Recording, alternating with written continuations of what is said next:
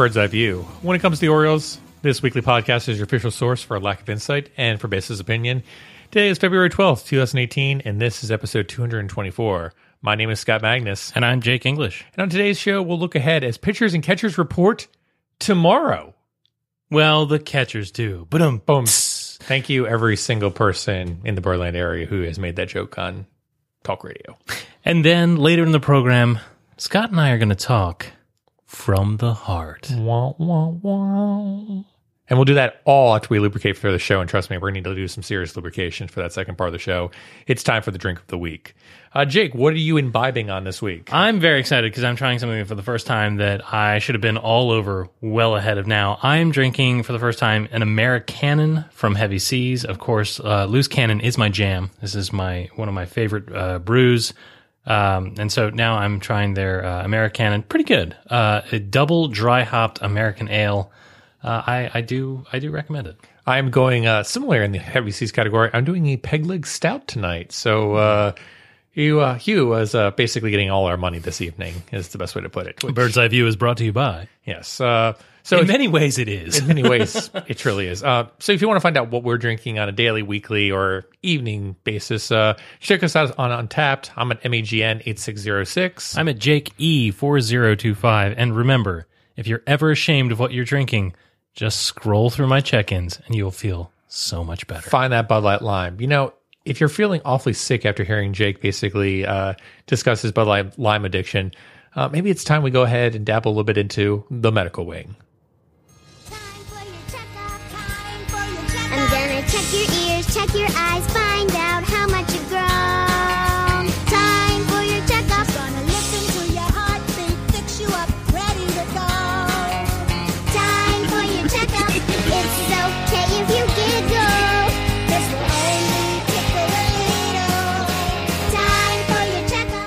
All right. for your checkup. Let's talk Zach Britton because he's kind of the linchpin of everything going on right now uh, in terms of the medical wing.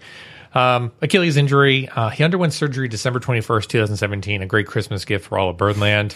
Um, went underwent physical therapy. Um, may throw off a mound before opening day. What he may throw off a mound before opening day? Is this real life? I I mean, it's possible. I mean, if you think about it, you know, maybe that's four months basically, and they said it was a four to six month recovery time.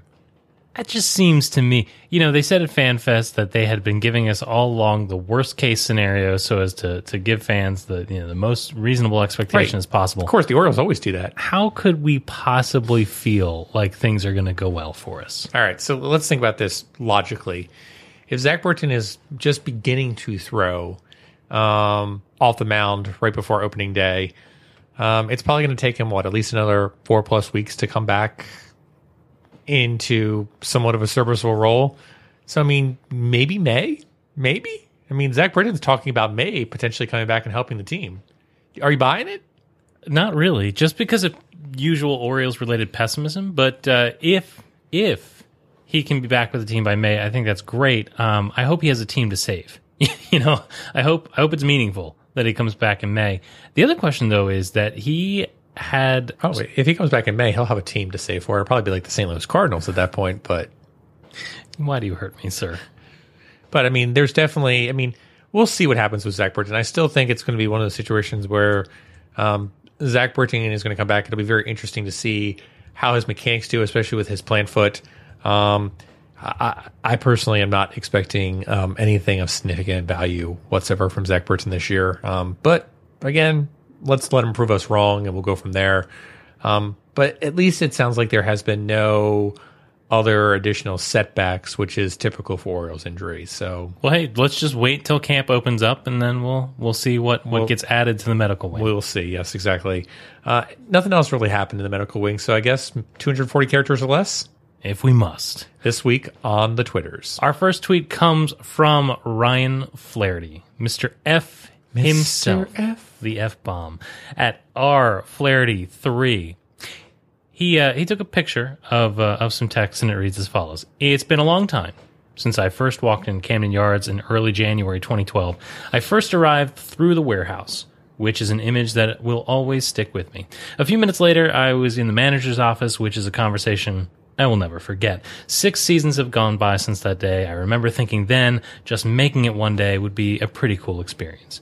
From the game in Texas to the series in New York, from the September night in Baltimore in 14 to the series in Detroit and Kansas City, all the way, all the way until the game in Toronto, there are moments that I will take with me forever. It was an honor to play in a blue collar city like Baltimore and to play in that stadium every night, and I'll always be appreciative of the loyal fans. The Angelos family, Dan, Buck, and Brady, all the coaching staff, trainers, strength coaches, front office, clubhouse staff, and especially my teammates. It has truly been an honor. Ryan. Ryan Flaherty, he gone. He gone. Fan favorite. I mean, we saw it at Fan Fest. There's a lot, you know, Ryan Flaherty's parents were there in full force. Uh, so the question, I feel like you're either in the you're okay with Ryan Flaherty camp or you're in the I hate Ryan Flaherty camp. And I feel like there's two different camps here of either you're absolutely in love with the guy or you're just like, I would rather see Robert Andino out there. are you saying that sports fans are maybe a little, uh, a little unfair? Uh, let's just say that uh, in this polar world that we live in, there are two different camps. All right. Here's what I want to know. Where is my tribute video? You're going to have to talk to uh, the Orioles Spastic about that. I demand satisfaction for a tribute video. Um, Speaking about satisfaction, I We can't can- get no. We can talk about the Orioles who prefer cheap, short, and intense failure with their satisfaction rather than long, drawn out, and expensive satisfaction. Of course, we're talking about pitching here, and this tweet comes from Jerry Crasnick at J Crasnick. The hashtag Orioles have checked out Lance Lynn, Andrew Cashner, Jason Vargas, Alex Cobb, and Chris Tillman, among others. They appear content to wait in hopes of signing someone to a short term deal.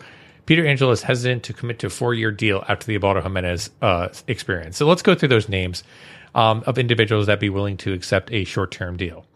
Chris Tillman. Okay, I'm done. It, you know, if you read carefully, it says that the Orioles have checked out these people. But I think if you read between the lines, you can see that it says the Orioles have checked out on these Oh, people. gotcha, gotcha. And here's the thing, though. It, it says that uh, Peter Angelo has been burned by the Ubaldo Jimenez experience, so he's not going to spend on on pitchers. He's not going to give them more than a three year deal. How has he not been burned on every other experience that he's had, bringing in has-beens and quadruple A players? How has that not burned him? I guess maybe because it doesn't hurt the pocketbook as much. I, I guess, or you know, he just doesn't really like Ubaldo Jimenez in a uh, in a straw hat. Next, we have a tweet from our good friends at Camden Chat, who, t- of course, tweet at Camden Chat. They have an article which you should absolutely go and read. And the tweet is as follows The Orioles still need 60% of a starting rotation, and they're reportedly uh, talking to the Astros, Rays, and others about maybe getting some of it. How? How? What are they going to trade these Yeah, people? I, don't see what they have available to basically entice them to take it. I mean, they only have one Zach Britton Achilles tendon to trade away. I mean, unless someone's really high on Austin Hays, but I, I just don't see that happening. Um, similarly, things that just make you want to really literally rip hair out of your head. Uh, this next tweet comes from Dan Connolly at Dan Connolly 2016. Psst, Dan, it's 2018. Um, nothing is determined yet, but expect Mike Wright to start games for the Orioles in April. Why? Why, God, why? This tweet made me irrationally angry. And and if you actually read the article, I mean, Dan is not advocating for this at all. But um why? Why we know that's bad news. We know it's bad news. we it is literally the the worst idea in the world um but generally you know to summarize dan's uh, argument he basically says the orioles don't want to give up on um, a talent potentially like mike wright because they don't want to have another jake arrieta situation pop up on them again um, but it, it's just like Dan says, uh, there is a huge difference in talent between a Jake Arrieta and a Mike Wright. We all looked at Jake Arrieta and said, if he could put it together, he'll be something.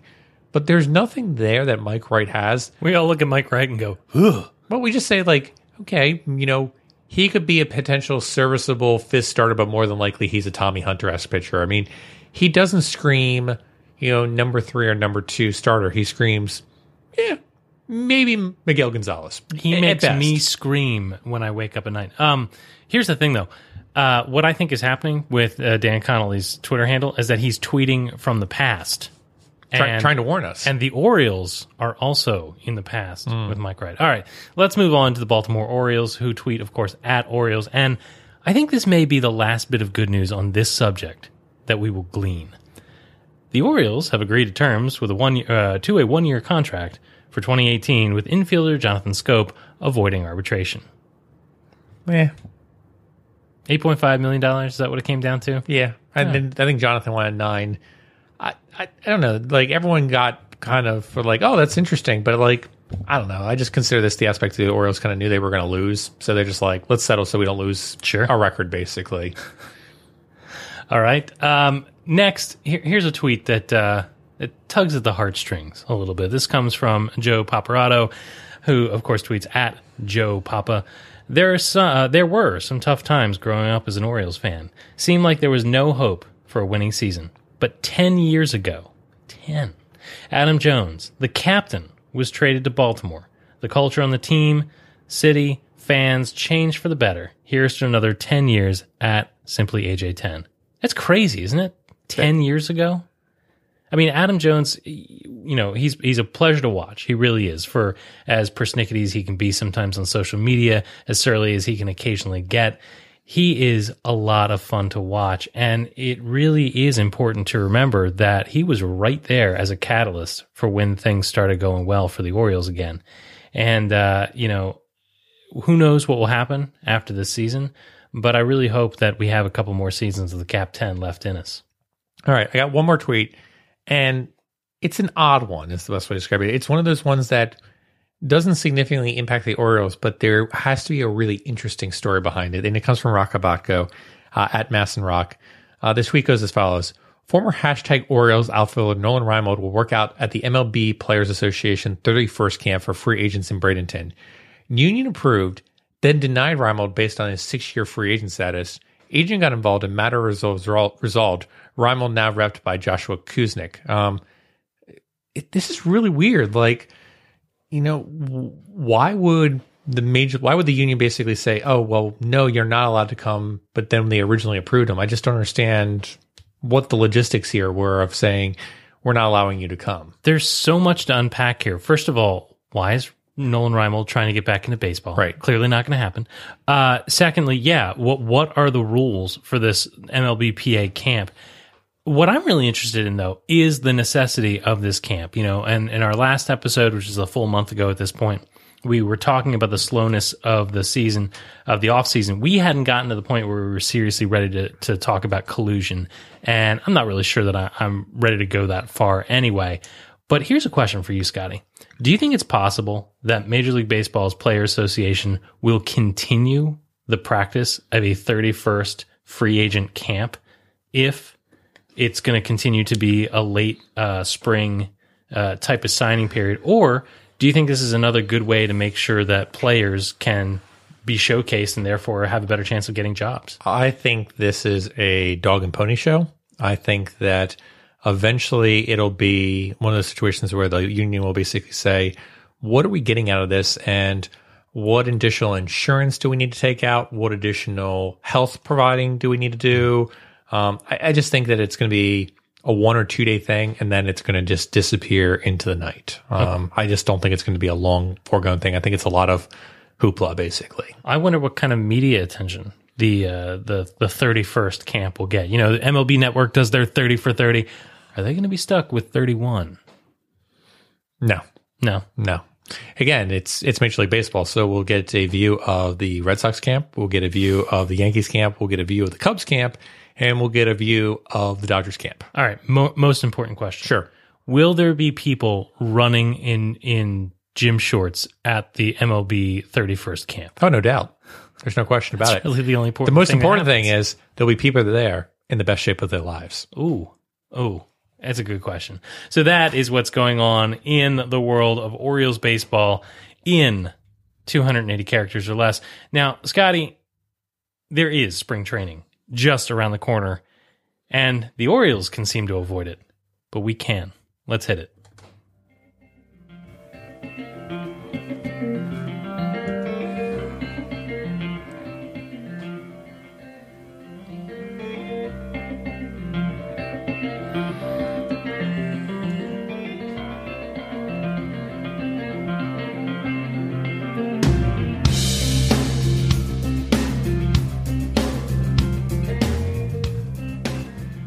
We're going to call this one Hope Springs Elsewhere. Now, look, I don't want to be all negative about the Orioles before anything has even started, but they're not giving us a lot to work with. Spring training will start tomorrow before their off season has really kicked off into gear. And regardless of how slow the rest of the league has been, though there are some things starting to happen, the Orioles have made no significant changes to meet their needs. Um, I'm struggling here. I want I want to be excited about baseball, uh, but I also don't want to generate false excitement for a team that's clearly adrift.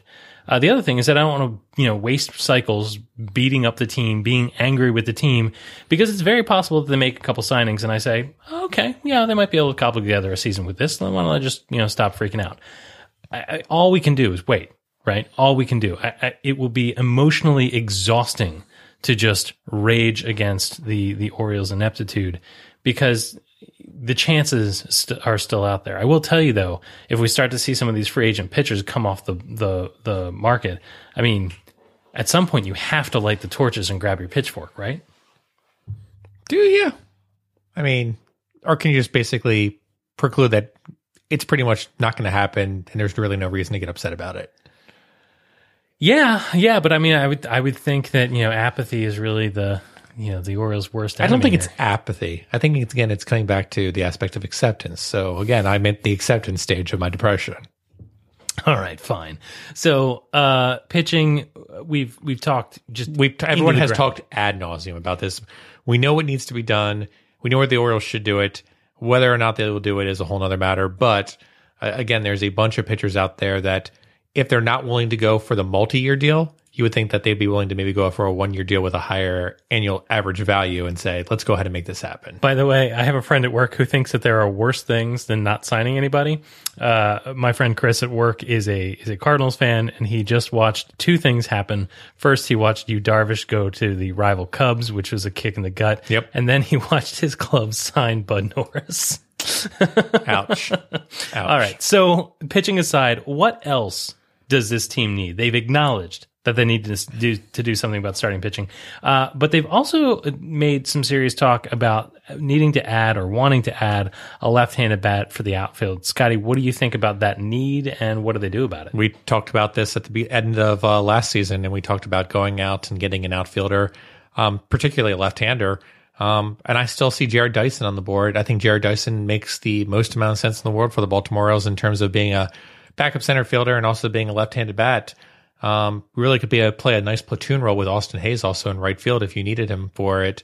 Um, but we know the Orioles they're going to end up with a player like uh, a John Jay instead.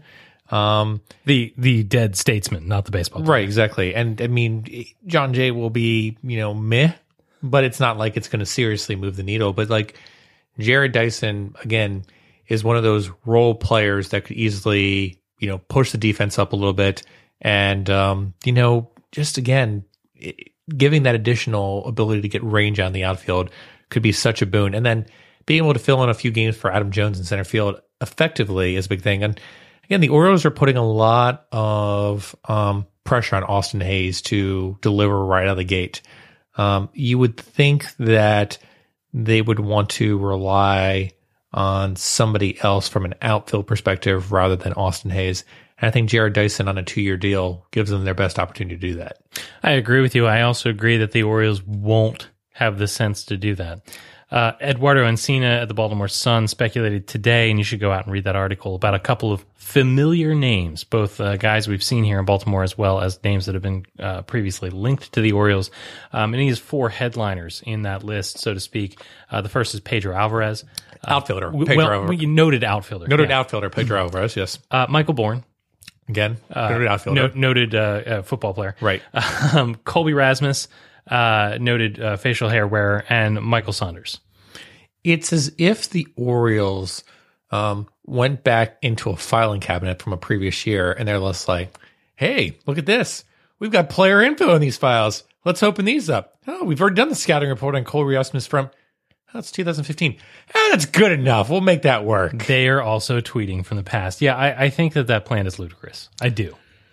It is as ludicrous as people saying, "Oh, Nolan Ryan will make, make a comeback with the Orioles," or you know, the Orioles basically going out Uh, and looking at uh, Drew Hutchison was another individual that the Orioles basically brought up. And you look at it, and it was like, oh, I remember Drew Hutchison. You're like, well, when was the last time he pitched? Oh, 2016 is the last time he pitched in Major League Baseball.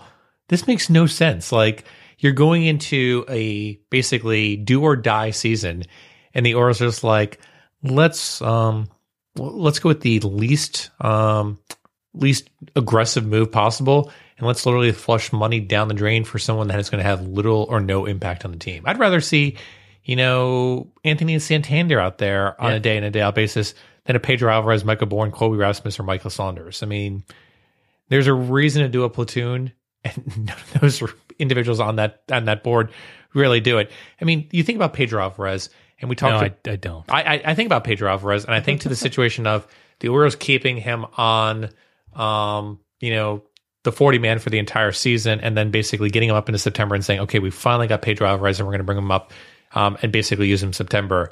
And then you look at how often they used him, and it was maybe six at bats. I think it was off the top of my head. I mean, very minimalistic. Here's the thing, though.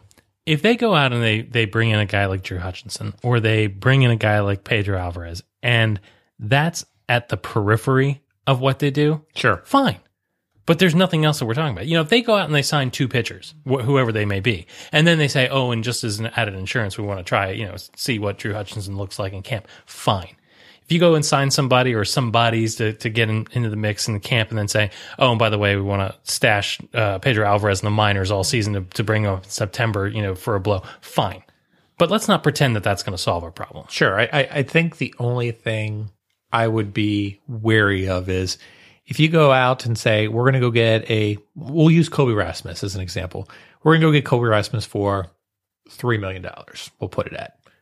I still come back to this is where the Orioles blow money is on these players that make no significant difference to the team. And you look at it and you're just like, we spent $3 million on that. Like, what did we really get out of that player for $3 million that we couldn't have got from a minor league talent? Was 2015 the dead money year? 2015, Where 2015 they just threw dead 2015 money was away? the dead money year. That was the Travis Snider year. Yes. All right. Uh, next, next uh, camp storyline, so to speak, that I want to talk about is Jonathan Schoop. sure. Uh, Jonathan Schoop wasn't at FanFest, and I don't care. I, I don't really care. And- it's not a story whatsoever that any Orioles fan should really care about. People were looking for a story for FanFest because there was nothing else to talk about. And they just latched on to Jonathan Schoop. Because to a certain regard, the story was going to be about Manny, but people have basically already precluded that Manny's gone at this point. Right. So now it's the aspect of let's not focus on Manny because Manny's already gone. Let's focus on Jonathan Schoop and whether or not he is going to be part of this team moving forward next. And once FanFest doors closed, the page was turned as far as people within the organization Absolutely. are concerned. They're all looking at camp. They're all looking at March 29th. Buck Showalter, Jonathan Schoop, Jonathan Schoop's teammates could care less about about FanFest. So don't don't care. Here's something I do care about though. The most valuable Oriole from 2017. Is this a regression candidate in 2018? Oh, absolutely. Yeah, Jonathan Schoop is definitely a regression candidate. And I would think that with the Orioles, let's call it uh, slim margin of error, that could really hamper the Orioles if he does. Yes and no. I mean, Jonathan Schoop is not going to carry you, needless to say. I mean, last year he posted a 4.1 fWAR, um, which is pretty much probably the best he's ever going to do for his entire career. You know, if he posts a 3 fWAR, I'm not going to consider that a giant failure. I'm going to consider that to be right around the average for what he needs to do. The bigger aspect is looking to the players around him, such as Manny Machado has to have a bounce back year. You would think he's going to, especially going into a contract year. Um, and then you got to hope that there's going to be bounce back years from other players around him, such as um, a Chris Davis or a Mark Trumbo. And you hope you get some solid production that you originally signed those guys for. All right, I'm glad you. Well, I'm glad you brought those guys up because my my question is, what does a bounce back for those players look like? You, you just said, you know, for the value that you sign those players back. I, for Davis, particularly, you're never going to see that, right? You're never going to see a 23 million dollar player out of Chris Davis. So, what can we realistically hope for? 40 home runs. Yeah, That's just it. dongs, Dongs. dongs on dongs. Dongs on dongs. You are looking, I mean, you look at Davis and you look at Trumbo last year. Neither one of them had a 30 home run season. Mm-hmm. It's mm-hmm. unbelievable. I mean, just how bad of a season both of them had. You're looking for 40 home runs from them. You want them to be leading the team and you want them to be going pace with pace with Manny trying to hit the most home runs on the team, and you're hoping that both Manny, Trumbo, Machado all hit 40 plus home runs this season. If all three of them hit 40 plus home runs, maybe you sniff the playoffs, maybe. But man, that's still tough to say with how lacking the pitching depth is right now. Sure, but I, I will say, you know, in that magical scenario that you just laid out there, you know, three forty home run guys, your your staff, whoever it is, Sure. does have to be less fine, right? The pressure is a little less when you got 120 home runs sitting in your back I completely agree with you about that, and I think that's the that's the big aspect is you know you don't have to be quite as good um, when you've kind of got that much offensive prowess basically going into it. But I, I mean, I just think that you're looking to basically push that 40 home runs, and maybe even see even like 38 ish or so. But like if you can get Manny Davis and Trumbo all around, you know, 40 home runs on average for those three. I think you're looking at, again at a, a very 2016 season where the pitching is meh, but the offense carries you the way. Yeah, that's how they that's how they were supposed to be constructed. They didn't reach that level last Sure. year, but that's that's probably the best we can. But again, I have a hard time buying it with the pitching, which right now the pitching looks like it could be historically the worst pitching staff ever. And we said that last year with the Orioles when they were pitching, like they can't be any worse. Right now, they would be worse than last year. this may be a, a, an historic, an historic, uh, an historically bad rotation without, without an appearance, by the way, of Brian Matusz. All right, you mentioned Anthony Santander, Yep. uh, who I'm also interested to see what happens. Uh, but one of these Rule Five guys has to stick, right? Because you still have Santander on his Rule Five status because of his injuries last year. Yep. And then you've got the the three Rule Five picks that they they took this year. Sure. I mean, do you have any do you have any sense of what's going to go on with the Rule Five guys? I would assume that Nestor Cortes has an easy in for the rest of the season. Hmm. Left-hand pitcher from the Yankees. I can't imagine the Orioles want to give him back. And again, it's not like the Orioles have a significant lack of depth from left-handed pitching. So I'm sure that the Orioles are going to give a heavy look to Nestor Cortes and see what he can basically make happen during spring training. And they'll probably ride him into the beginning of the season and see if they can use him and basically blow out his arm in some fashion and then use him for next year as well. Uh, you know, are, are you are you talking about a fifth starter? Are you talking about a loogie? I mean, what role do you think he he has in the bullpen or the pitching staff in general? If I had a hope, it would be out of the bullpen. Uh, in all honesty, I, I could easily see the Orioles basically trying to put him in as a fifth starter, which scares the heck out of me. Well, at this point, he would be the number three starter. No, that's Miguel Castro. Again, the sadness it emanates, but um, I, I think that's the only person I think would make it. Um, I, I don't see the other two getting too far in the in the in, in, in progression, but that's just me. No, the the the thing is that their their system is so depleted that you know these Rule Five guys are are better than anything else they've got. right? Sure. and that was one of the ways. We'll we'll go ahead with that. Sure. No, I mean, you know, l- look at left-handed depth. is- Oh is- yes, yes, yes. Well, I mean, yeah, yeah unless you're going with like a Chris Lee, but I don't consider Right. Chris Lee to be that good. I mean, I, Chris Lee is either going to be, you know, a bullpen arm or he's not going to make the major leagues whatsoever. Um, but I mean, is Nestor Cortes any better than Chris Lee? Eh, I'd probably put Chris Lee still above Nestor Cortes, but again, they think that they can still make Chris Lee work, so they're going to keep him in the minors and keep tweaking him. Sure, but then you know you look at a Jose Mesa and you say, is he any worse than Mike Wright? you know, it's like the, Evidently. these are the choices that you have to make. Uh, I think Santander sticks with the team. I think he he makes it. Oh. Santander is easily going to make the team. I mean, he needs to be on the team for 44 days and then he can go to the minors. I mean, this is just this is the easiest thing in the world for the Orioles to make happen. I think that comes probably at the cost of Austin Hays. I here's where I'll put that. If the Orioles sign someone, absolutely at the cost of Austin Hays. If they don't sign anybody, Austin Hays makes the, the roster because you're going to need to have five st- outfielders on there. So you're going to do Trey Mancini, Jones, Austin Hays, Santander. I mean, you're going to have to have all those guys basically. And Craig Gentry. Craig Gentry is a minor league deal, so he could still go to Norfolk. But yes, Craig Gentry is with the Baltimore Orioles once again this year. Uh, the last, you know, minor bit of drama is that the, I think, is that the Orioles will try to decide whether they're really, really, really okay with Joseph and Sisco as their their tandem for the the bench or for the backstop. They've got, uh, you know, two guys. They've got Wynns, and they also just picked up that guy from the Giants organization Susac. uh, you know, as depth. There are also some catchers that are still out there on the market. So if they get there and they they decide, you know, Jesus just really isn't working, I guess they could. But they seem pretty committed at this point. I think they're going to roll with Sisco, and I think they're hoping that Sisco is going to figure it out. And it's very interesting to see the plummet that Sisco has seen in the prospect ranks since the end of the last season. I mean, you look at where he was, you know, during the prospect ranks, you know, middle of last year, and he was bottom 100. We'll call it no higher than 70 um, a top 100 prospect. I mean, there might have been somebody that put him in the top 50, which was somewhat insane. But I mean, I would consider him to be a bottom 100 prospect. And now you're looking at him and he's not even in some of these top 100 prospects. I mean, he has plummeted out of it. And I think people are, again, once again, concerned with that aspect of defensively, there's always been those concerns. And I think people are starting to rumble heavier about that going forward.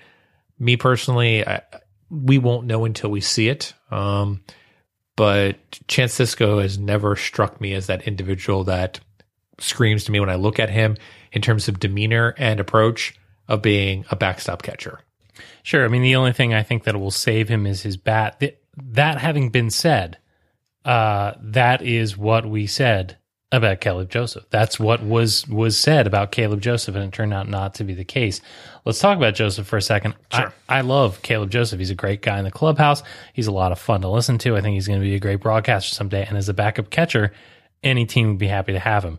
I don't think he he has the the wherewithal to be an everyday guy or to be to be a bulk of a of a tandem guy. And I worry about not getting the best out of Caleb Joseph if you overuse him. I mean, what do you think? Do you do you think he's somebody that can go more than sixty to seventy five games? Yes, I do. I think he could easily go 100 games, but I do think he needs to be have that platoon individual to basically go back with him. But I mean, he had his best season in 2015, going 100 games with a 1.4 WAR, and we of course know the 2016 story where again he got pushed back behind Wieters, and after that, basically he posted his some of his worst stats ever. I, I think Joseph needs that role where he's kind of being active and being part of um, not just getting up to the plate, but also being up there and also being uh, basically a tenant um, with the rotation as well. So yeah, I think Joseph's easily going to see 80 to 100 games this season, and I think he'll be the primary over um, a chance Sisco for the majority of the season. I think Sisco will probably get you know 60 games this season. Yeah, I, I agree with you. I just I don't know that that's necessarily to uh, to Joseph's benefit. I, I am uh, I, I am skeptical. Let's put it that way. It's all balls on deck. Okay. It's all ball, all ball and deck. Is there anything else from from what you're looking forward to for camp that I, I'm missing here?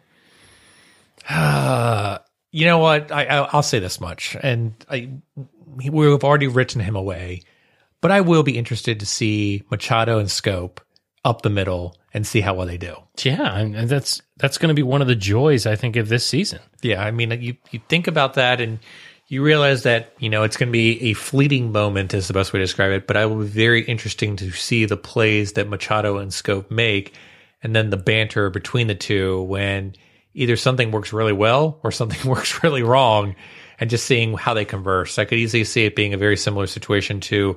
Um, what we've seen in Texas with like an Elvis Andrus and a Adrian Beltre on the same side of the infield, basically. Yeah, absolutely. It- you know, even when the season was not going well last year, Manny Machado playing third base, knowing that just about every game he had the opportunity to do something special and make you go, "Whoa, I have never seen that on a baseball field," or "Whoa." I see that every night from Manny Machado. You know, made made it worth watching. Made the games worth watching in many respects, and you know we'll get at least one more shot at that. I think it'll also be interesting to see how the Orioles compensate for this with Machado now up the middle infield and having Schoop right there as well. I mean, theoretically, the one biggest issue with Schoop has been kind of defensive range. He's got the arm, but he doesn't have the defensive range. It'll be interesting to see if the Orioles utilize that any in any way with Machado's range in order to basically compensate for any Schoop's um, inadequacies at second base. Yeah, I, I don't, I don't see it. I think that I think with what with with Schoop, what you see is what you get. Yeah, I, I, I agree. I just there are people out there that say Schoop's an all star second baseman in terms of defense, and I just think he's probably more of like a top ten defensive second baseman. Here's the thing, uh, I don't, I don't know that I am a great judge of defense altogether. It's one of those things where I don't feel like the defensive stats have really done us a full service yet. Sure. And it's also one of the things where you know that the eye test lies to you, right? So it's a really Especially your eyes. it's a really gray area for me. But I will say that I think that there are so many people decrying how poor uh, Schoop's defense is that I, I feel like my general impression that he's better than a lot of people give him credit for, but not as good as the fanboys claim. I, that, that's exactly right. I don't think he's terrible, but I don't think he's he's great. I, I like I said, I would put him right around you know ninth, tenth best second baseman in Major League Baseball in terms of defense. Like I said, his arm really propels him upwards, but his range is very meh. But his arm is great. You're absolutely right. I mean, that brings him up into being um, again an upper tier second baseman. Which is good enough for me. Good enough, exactly. Good enough. Scotty, um, the Orioles may break my heart this year. And so in, in in an effort to steal my heart away, why don't we talk openly from the heart?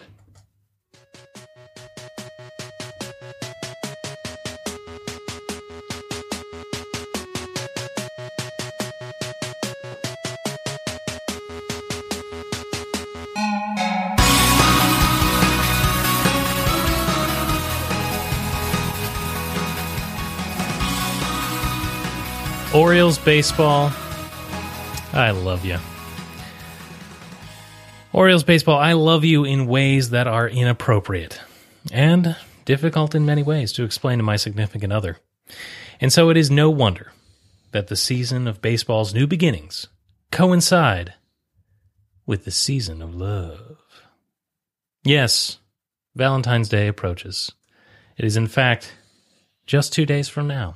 By the time you hear this episode, it may very well be Valentine's Day.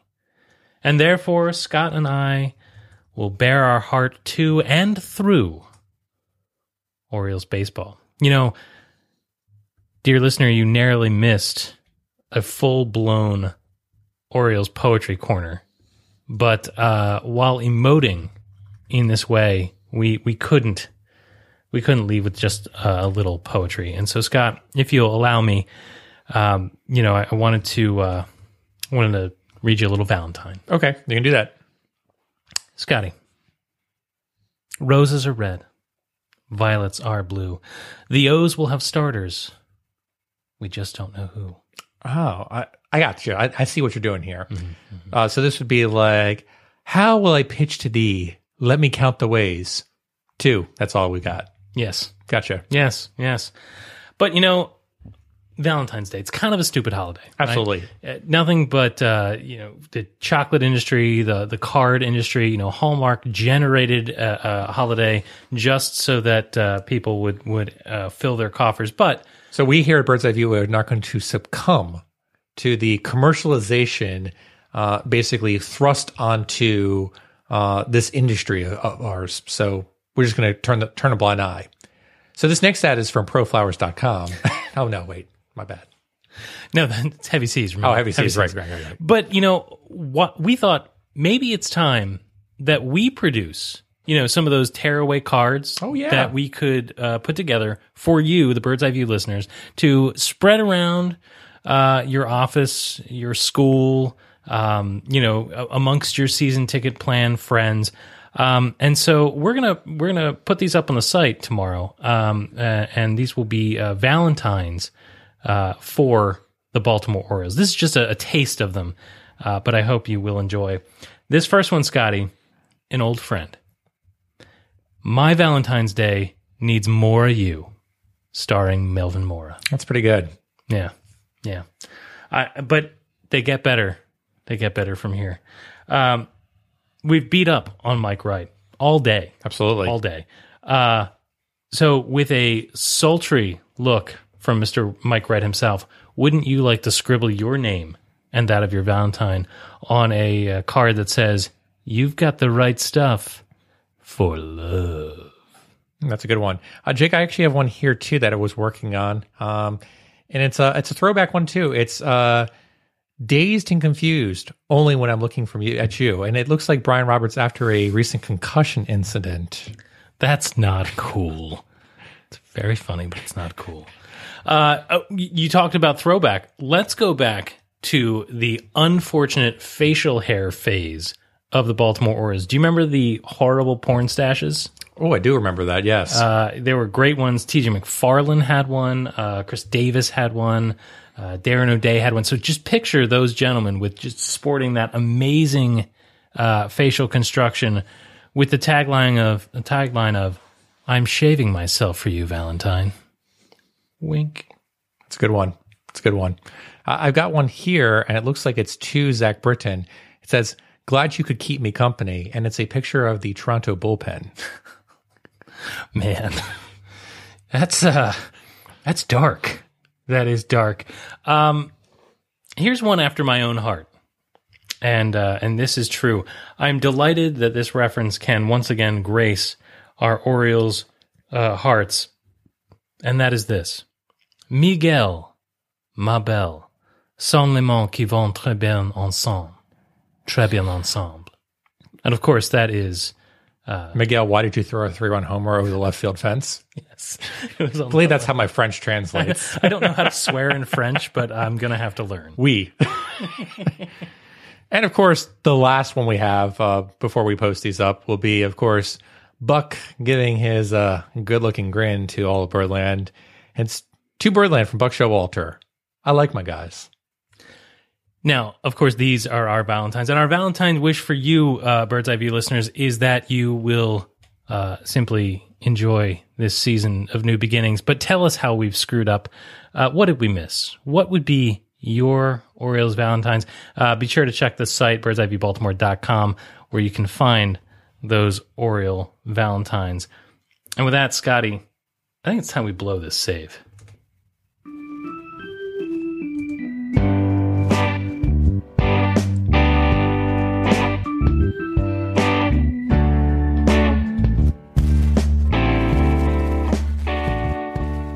Also, the most wonderful time of every four years, Scott. The Winter Olympics are upon us.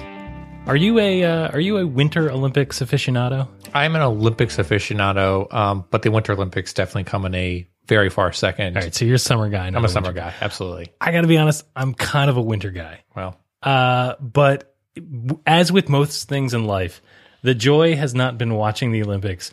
The joy has been watching my kids watch the Olympics, and particularly my son Henry, who's who's seven. He's a first grader. He is just all about the Olympics, watching them nonstop, and he likes some very interesting sports. His his top favorites in order are the luge. Because basically, he's just sure that someone's going to kill themselves. Right. Um, curling, uh, because he's my son. right. Uh, snowboarding, he's a big fan of. Uh, going all the way down to biathlon because he was uh, just tickled pink that there was shooting and skiing in the same sport. Uh, I've been enjoying watching the the Winter Olympics. Uh, one of the things that's that's always nice is that you know outside of the the pent up you know built stories that the network does for you, it's cool to watch people who have wa- worked clearly all their lives to be good at one thing get a chance to showcase that off, and also anybody that's been on a pair of skis or on a sled or has run or whatever looks at those uh, achievements and goes, "Oh, good lord, I could never do that." It, it's always an impressive aspect, and you know it, it's fun to watch for about two weeks, and then That's um, all it's good for. and then it, it's basically like, all right, this is actually um, not that great. So uh, there is a reason why when uh, let's call it luge comes on uh, like a Comcast Sportsnet, and you're just like, that's interesting. Click, and you don't watch it any further. I mean, I got about I got about five minutes of luge in me, but really that that's a ton of luge. look, I see plenty of in other instances where you start at the top and end up at the very bottom every Oriole season, basically. You mean when you go hurtling downhill at breakneck speed in a way that you're sure you're going to die? Pretty much. Yep. Sounds like an Nice. Orioles baseball season right there. nice. And with that, That is our show. Remember, you can find this and our entire catalog of indispensable episodes at birdseyeviewbaltimore.com. Bird's Eye View is available for download wherever it says that you can get your podcast. Subscribe to shows the show on Apple Podcasts, Stitcher, Google Play Music, and many others. Remember to rate and review the show. We appreciate the feedback and encourages other people people to listen for the first time. We love meeting new people and talking Orioles baseball with other diehard fans. Email us at contact at birdseyeviewbaltimore.com. You can also find us on Instagram, Facebook, and Snapchat, but the best way to get a, a hold of us is on Twitter, where we tweet at Bird's Eye View, B A L. And that, that's it. Baltimore and beyond, I bid you all a fond adieu adieu. Good night, Baltimore. Be safe out there, and let's go O's. Doesn't feel like it's pitchers and catchers reporting time yet. It still feels like we're in the off season. Feels like catchers reporting tomorrow. Yeah. I don't know. Like before, when we did the show, we always got really excited for tomorrow. This is going to be fun. Boys in shorts, boys in shorts, boys in shorts. Oh wait, are we not allowed to say that anymore? Are we not doing phrasing anymore?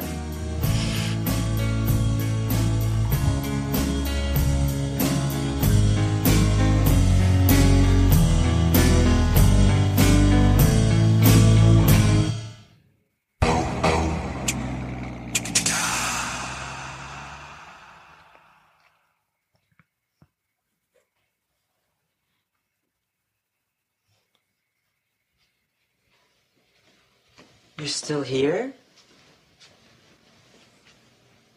It's over. Go home. Go.